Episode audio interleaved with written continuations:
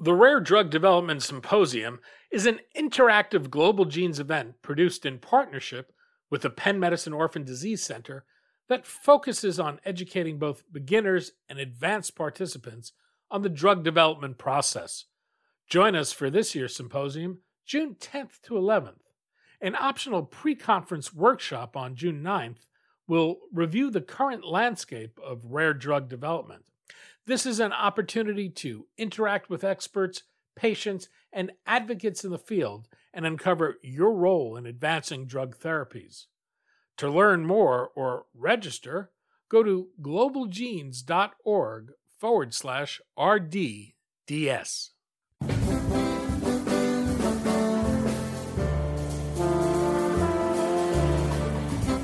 I'm Daniel Levine, and this is Rarecast.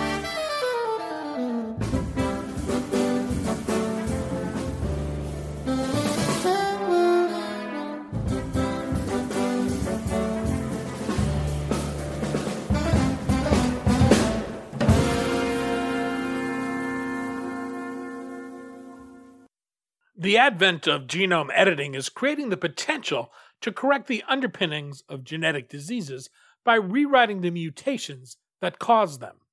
Before these emerging technologies can be put to use to treat and cure genetic diseases broadly, a number of challenges must be overcome. These include such things as validating new gene editing technologies, finding ways to deliver them precisely to the right cells and tissues in the body, and developing means to detect off target effects. The National Institutes of Health established the Somatic Cell Genome Editing Program to address broad challenges of gene editing with the goal of accelerating the development of new therapies for a wide range of conditions through the creation of a toolkit that could be made available to biomedical researchers. We spoke to Eric Sontheimer, co chair of the Somatic Cell Genome Editing Consortium Steering Committee, about the program, the challenges it's seeking to address, and its potential to accelerate the development of a new generation of genetic medicines.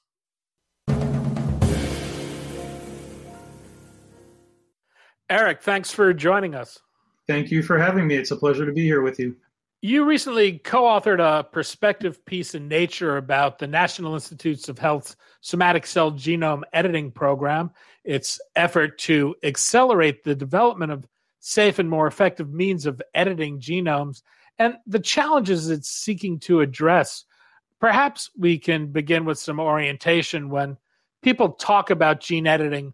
What's meant by that term, and how would you contrast it to what people think of as gene therapy? Yes, uh, those are excellent questions. Um, so, what we mean by gene editing is making changes to the actual genome of a patient in terms of its therapeutic applications. Um, gene therapy is where you introduce a new copy of a gene that has therapeutic value. So, one analogy that I've heard that I think can be useful is that if you have a car and it has four tires and one of the tires goes flat, gene therapy is like sticking a fifth tire on top of the one that went flat. And so the, the flat tire is still there. You haven't fixed it. You've just covered it up by putting another tire on it, on that same wheel. Um, whereas genome editing, you're not just sticking in a fifth tire and wheel, you're actually fixing the flat. And so uh, you're you're doing an edit to the native gene itself in the patient. And so if you have a patient, I'm going to you know pick diseases at random. Let's say we have um, cystic fibrosis in the lung, and the CFTR gene is mutated in that patient. There are some gene therapies that simply add a new copy of CFTR. That would be gene therapy, but not gene editing. Whereas if you go in and you actually repair the mutation in the defective copy in the patient, that is genome editing. You're, you're rewriting. The tools and technology to perform gene editing have been evolving rapidly. What can we do with the technology today, and, and how big a gap is there between what exists today and the promise and potential to use this as a an approach to address genetic diseases? So, in terms of what is already advancing into the clinic, there are some very impressive things going on. Um, it is somewhat limited in terms of the tissues that can be accessed and in terms of the nature of the edits that can be made. The tissues that can be accessed is an important one because mutations that cause disease, in many instances, that manifests itself in a particular tissue. So, for instance, um, cystic fibrosis being a good example, the tissue in which the mutation really matters the most is the lung. And so, if you were to repair that mutation in some other tissue, uh, come up with a random one, you know, the spleen or something like that, you wouldn't actually do anything useful. So, in many instances, the edit is focused on a particular tissue. And so, there are some tissues that are easier to, they're still very difficult, but they're easier to access and do editing in than others based on the delivery technologies and things like that that already currently exist. So, with that in mind, there are clinical trials already happening where it is cells from the um, bone marrow, effectively, stem cells that give rise to blood lineages that can be edited outside the body and then reintroduced and re-engrafted. And this would be for um, uh, treating diseases such as sickle cell disease and beta thalassemia and uh, things like that. Those are already in the works and working their way through clinical trials with some very impressive results. Another tissue that is already reachable, at least to the extent that the FDA is allowing clinical trials to go forward, is the retina. Um, Editas is a company in Massachusetts that has a clinical trial ongoing in which editing is done in the retina for a form of uh, childhood blindness. And then finally, the liver. Um, there's there are other clinical trials going on, including one from uh, a company also in Massachusetts called Intellia, where the editing is being done in the liver. So these are some examples of things that can be done in terms of tissues that are being accessed. And then the other thing that is more doable now and that we hope to be able to get beyond is that the, the type of editing in which you take a defective gene and then just simply break it in other words, to disrupt it so that it can no longer be expressed and cause damage, that is a relatively straightforward edit to do. And so you're simply introducing inactivating mutations. You're not actually fixing a defective gene itself. So, by doing gene inactivation in particular tissues such as the blood lineages and the retina and the liver, those are the kinds of things that there's already a lot of uh, progress that has been made. So, with regards to the SCGE, the goal is to go beyond those things and really go after some tougher targets because that's where the NIH considered there to be the, the most unmet need. And so, for instance, there are some groups that are targeting the musculature, there are other groups that are targeting the central nervous system.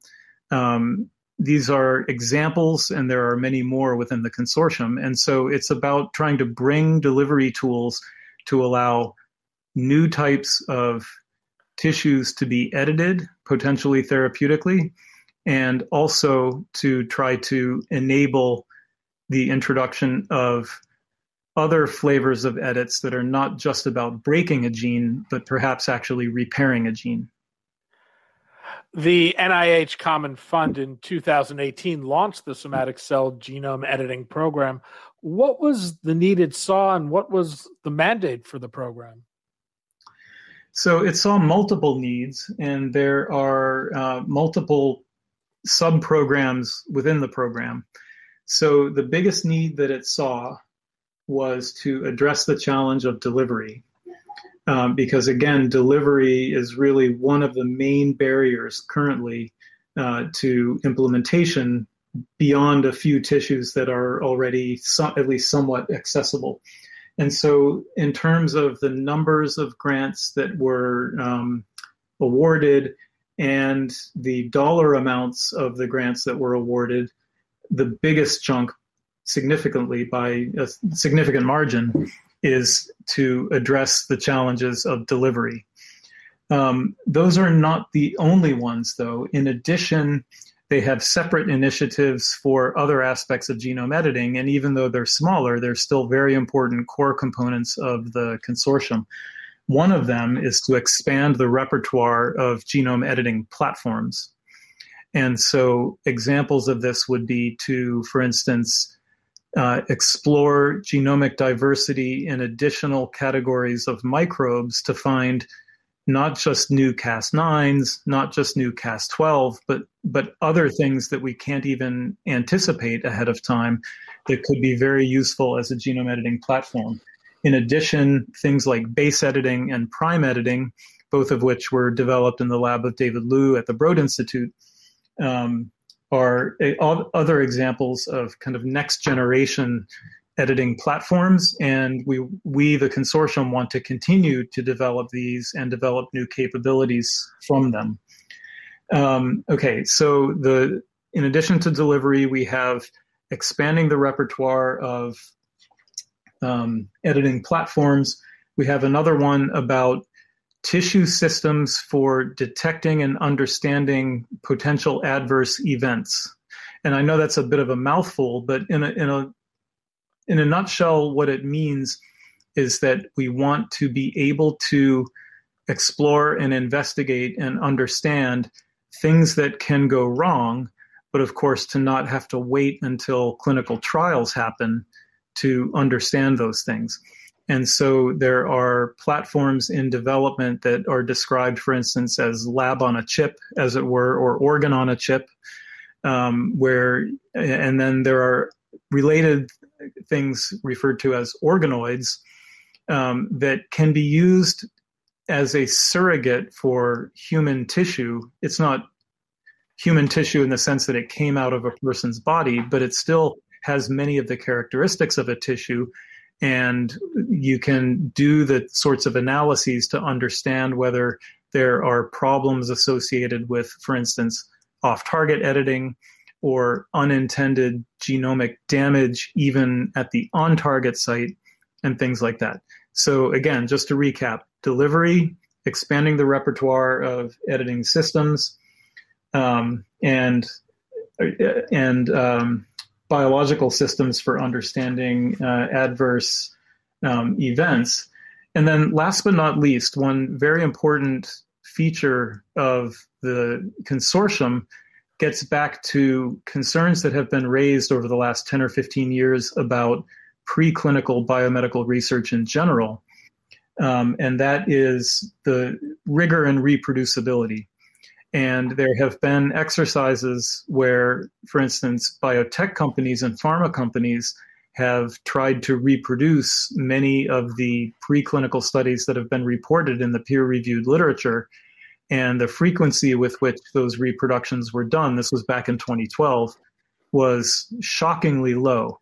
And so over those years, Francis Collins and other leadership at the NIH, they have been doing many things across many different uh, funding initiatives to try to improve rigor and reproducibility. And so within the SCGE, it's a very unique program in the sense that we are forcing ourselves to do third party testing of the technologies that are being developed for the sake of reproducibility. And so the groups that are funded for the delivery program are deliver are developing their own technologies in their own laboratories.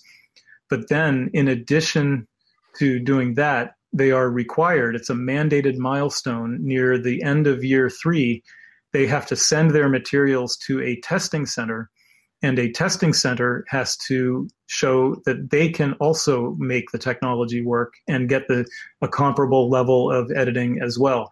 And only if you pass that reproducibility milestone do you advance to the fourth and fifth years of funding where things move into uh, large animal testing. This is a six year $190 million program Can you give some sense of the scope in terms of investigators, institutions, projects involved? Uh, yes, uh, the exact numbers I don't have right in front of me, but um, roughly speaking, I believe there are 45 different grants that are being issued. Some of these grants have multiple investigators uh, and can be across multiple institutions, such that I believe there are in the neighborhood of 70 or 80 different institutions. Nearly all of them are in the US. There are some participants in the consortium in Canada and Europe, but it's mostly based in the United States. The program, as its name suggests, is limited to somatic editing as opposed to germline editing. The effects of somatic editing is limited to the individual whose genome is edited, and those changes can't be passed on to future generations. What's the significance of that limitation? Is it a, a matter of ethics, of safety, or is it intended to address some potential public concerns about the technology? It's really all of the above. I believe that this is based on decisions that have been made, you know, at the highest levels of the NIH, Francis Collins and other NIH leadership, um, effectively have said that germline genome editing is something that we are not currently going to support. We, the NIH, um, and Francis Collins has even joined calls for you know a temporary moratorium on it, partly to understand the safety aspects of it, but partly also, I believe, in recognition that it needs to be a conversation that is not just about what scientists want to do, but it needs to be a, a broader societal um, dialogue that determines to what extent, if at all, such research will go forward. And so, yes, you're right. Somatic is actually in the name, and the program is limited to somatic tissues. And what we mean by that is not only do we not have any explicit goals to try to accomplish germline editing, it actually goes further in the sense that we are required to analyze whether any unintended germline editing has happened and if so, that is deemed unacceptable as a consequence. So not only are we not trying to do it, we are making sure that we don't do it even without meaning to. CRISPR Cas9 has become synonymous with gene editing, but there were technologies that existed prior to that to perform gene editing and new ones that have emerged. How big a toolkit exists and what do we know about the versatility of these tools? How how big a tool set will we need? Yeah, um, I believe that it would generally be uh, the case for scientists in the field that the the bigger the better in terms of the breadth of tools that are available, and um, everybody acknowledges that there is no one particular platform. There is no one particular tool that is going to serve every need for every type of genome edit in every potential tissue.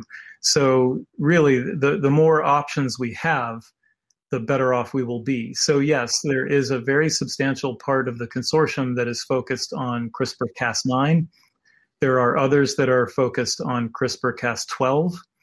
Um, the one of the funded groups in uh, expanding the repertoire of genome editing uh, includes that from uh, Jillian Banfield and Jennifer Doudna at UC Berkeley, where they are identifying uh, CRISPR-Cas5 and CRISPR-Cas14 and various other, you know, really new flavors with probably more that will continue to come out um, over the years.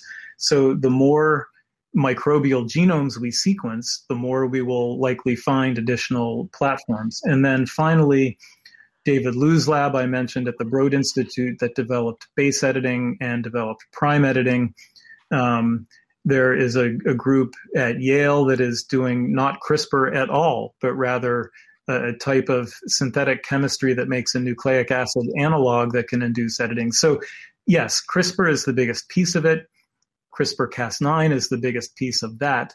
But we all expect that there will be additional platforms coming forward that we can't even imagine right now. And we want to make sure that we are uh, leaving ourselves the space to identify those and put them to good use. You mentioned some of the clinical trials that are going on right now. As with gene therapies, it appears the eye and liver are the low hanging fruit. Why are these easier to target than cells in other parts of the body? So the eye and liver, those are the ones that are truly in vivo editing. Uh, in addition, it would be the, um, the, the blood system where the editing happens outside the body, ex vivo, and then reintroduced. But getting back to the in vivo, like you said, with the eye and with the uh, liver, let's start with the eye.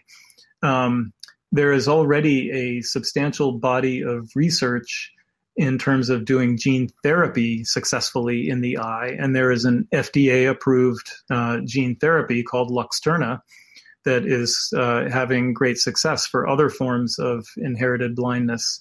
Um, and so effectively, it capitalizes on technology that was already developed for gene therapy, but now uses it for genome editing where the viral vector that you're introducing into the patient directly by injection, local injection into the vitreous humor on top of the retina, um, that instead of delivering a copy of the gene, you're delivering the a copy of the editing machinery itself. And so it is gene editing rather than gene therapy. So there are platforms already in existence for that purpose, and they can be repurposed for genome editing.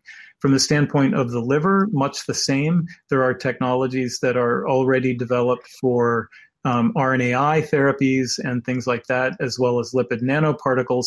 And the liver is a place where a huge fraction of the body's blood flow just naturally goes through.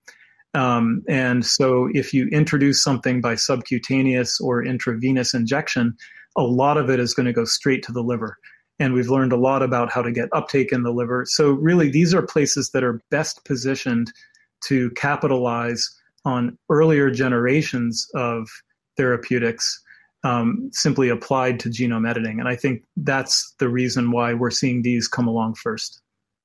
As with gene therapies, gene editors need a vector to carry them to where they need to go to do their job. You mentioned the challenge of delivery being among the largest.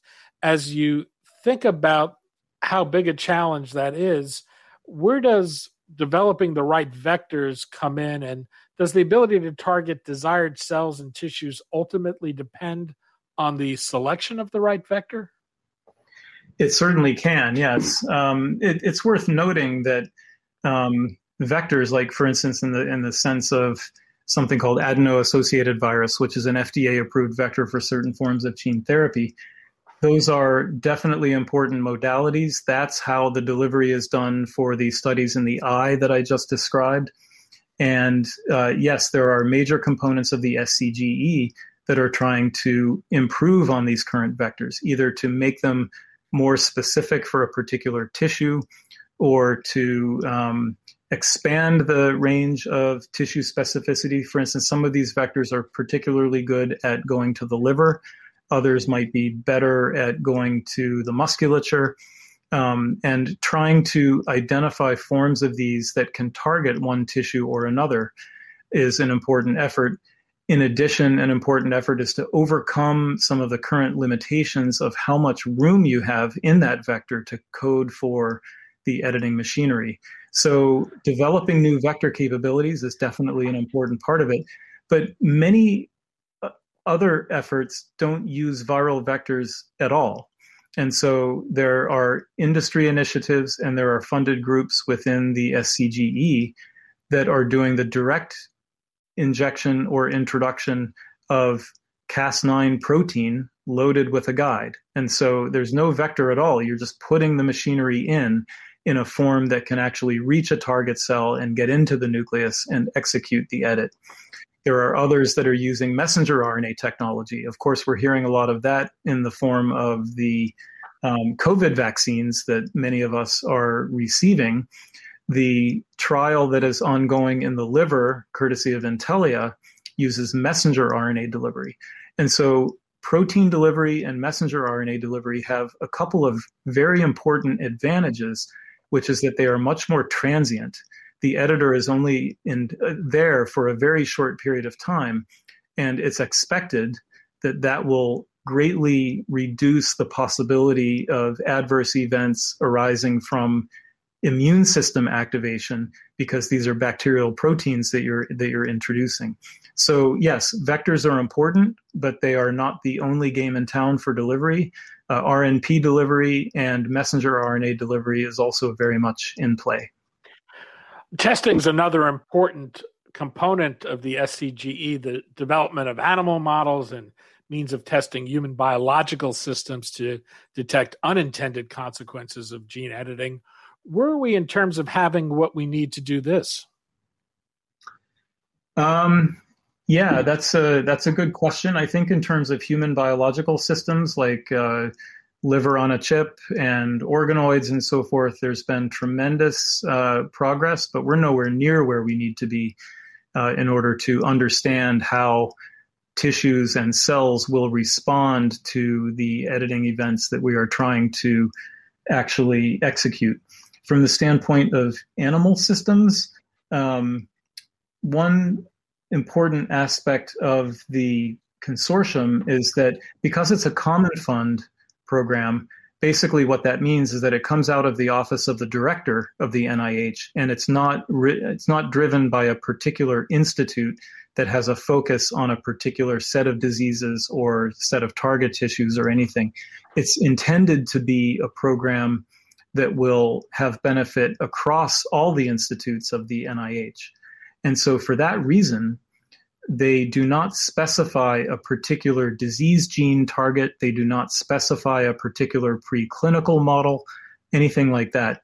A lot of the animal studies that need to be done, especially in small animals, are using reporter systems that are advantageous for detecting editing events and understanding them. And so, what that means is that, for instance, if you have a successful editing event, you might activate the expression of a fluorescent protein that you can detect easily by microscopy. Uh, just to cite one example. So, the animal systems in question for the initial phase with small animals, it is exclusively being done with reporters that will help us to understand the efficiency and the efficacy of the edit that we're doing. Um, for clinical, for preclinical development, the FDA pretty much requires a phase that uses large animal systems for both safety and efficacy studies as well. And so the later years involve testing that will be done either in pigs or in non human primates. There, just technologically, it's much more difficult to create and establish reporter systems within a reasonable time frame so that will not um, likely be initially a component of it. It might during later years, but initially it will probably not go through um, reporters. It'll go through editing of, of native loci in the genomes of those test subjects. One other important thing the SCGE is doing it seeking to create common metrics and standards. Why does this matter and how will it get others to adopt them? Well, it will. It well. So, for a couple things. First of all, this is set up as a consortium, and uh, as usual, the a goal of doing it as a consortium is to try to maximize the degree to which the impact and the advances of the consortium can be greater than the sum of its parts. And so we have people who are expanding the repertoire of editing platforms, and we also have people who are figuring out new delivery routes. So that means that it would be a pretty natural thing for somebody who identifies a new editing platform to say, hey, this group over here at this university, you're developing this new vector for targeting the central nervous system. That would be a perfect route for delivering my new editing platform. Let's collaborate and see whether we can uh, you know, really get the synergies from these different initiatives. And then in addition, somebody's delivery module or editing platform might be really good for one tissue and it might raise the question is well could it be equally good for a different tissue? And so this type of interoperability um, if it can be baked into the system to the maximum amount, extent possible can really accelerate um, development. And having common metrics um, and common readouts will allow these things to be made more interoperable and will also allow the comparisons between different systems to be more directly comparable. So um, that's really what is meant by by standards and interoperability, and then putting all of these together into a, a single database referred to as the SCGE toolkit uh, which will eventually be public facing, will allow others to go and access that information and that data to enable them to explore these comparisons uh, directly themselves eventually. And ultimately, the idea here is to accelerate the development of gene editing therapies. What do you think the potential for SCG to do that is? Well, I mean, I think it's high, um, and I hope other people agree that it's high. That's really the whole goal. If it turns out not to be high, then I think it would be difficult to describe the program as a success. And so, yes, um, this is publicly funded, it's supported by taxpayers. Um, it could well be that, uh, you know, it gets it's subject to patents in the usual way, like academic research often is and companies could be spun out and so forth, but not necessarily. And so, um, public research is intended to be to the benefit of the taxpaying public, and that will be the goal of the SCGE as well. Eric Sontheimer, co chair of the Somatic Cell Genome Editing Consortium Steering Committee, co lead author of the recent Nature piece, and a professor in the RNA Therapeutics Institute and the program for molecular medicine at the University of Massachusetts Medical School. Eric, thanks so much for your time today. Thank you. Thanks for listening. For more information about rare disease and to connect to the rare disease community, go to globalgenes.org. To keep up on the latest news and trends affecting the rare disease community, be sure to visit raredaily.org. You can subscribe to the Rarecast RSS feed through raredaily.org or through SoundCloud, iTunes, Stitcher, or your preferred podcast manager. The Rarecast is produced for Global Genes by the Levine Media Group. You can also find our podcast, The Bio Report, on these popular podcast sites. Our theme music is composed by Jonah Levine and performed by the Jonah Levine Collective. We'd love to hear from you.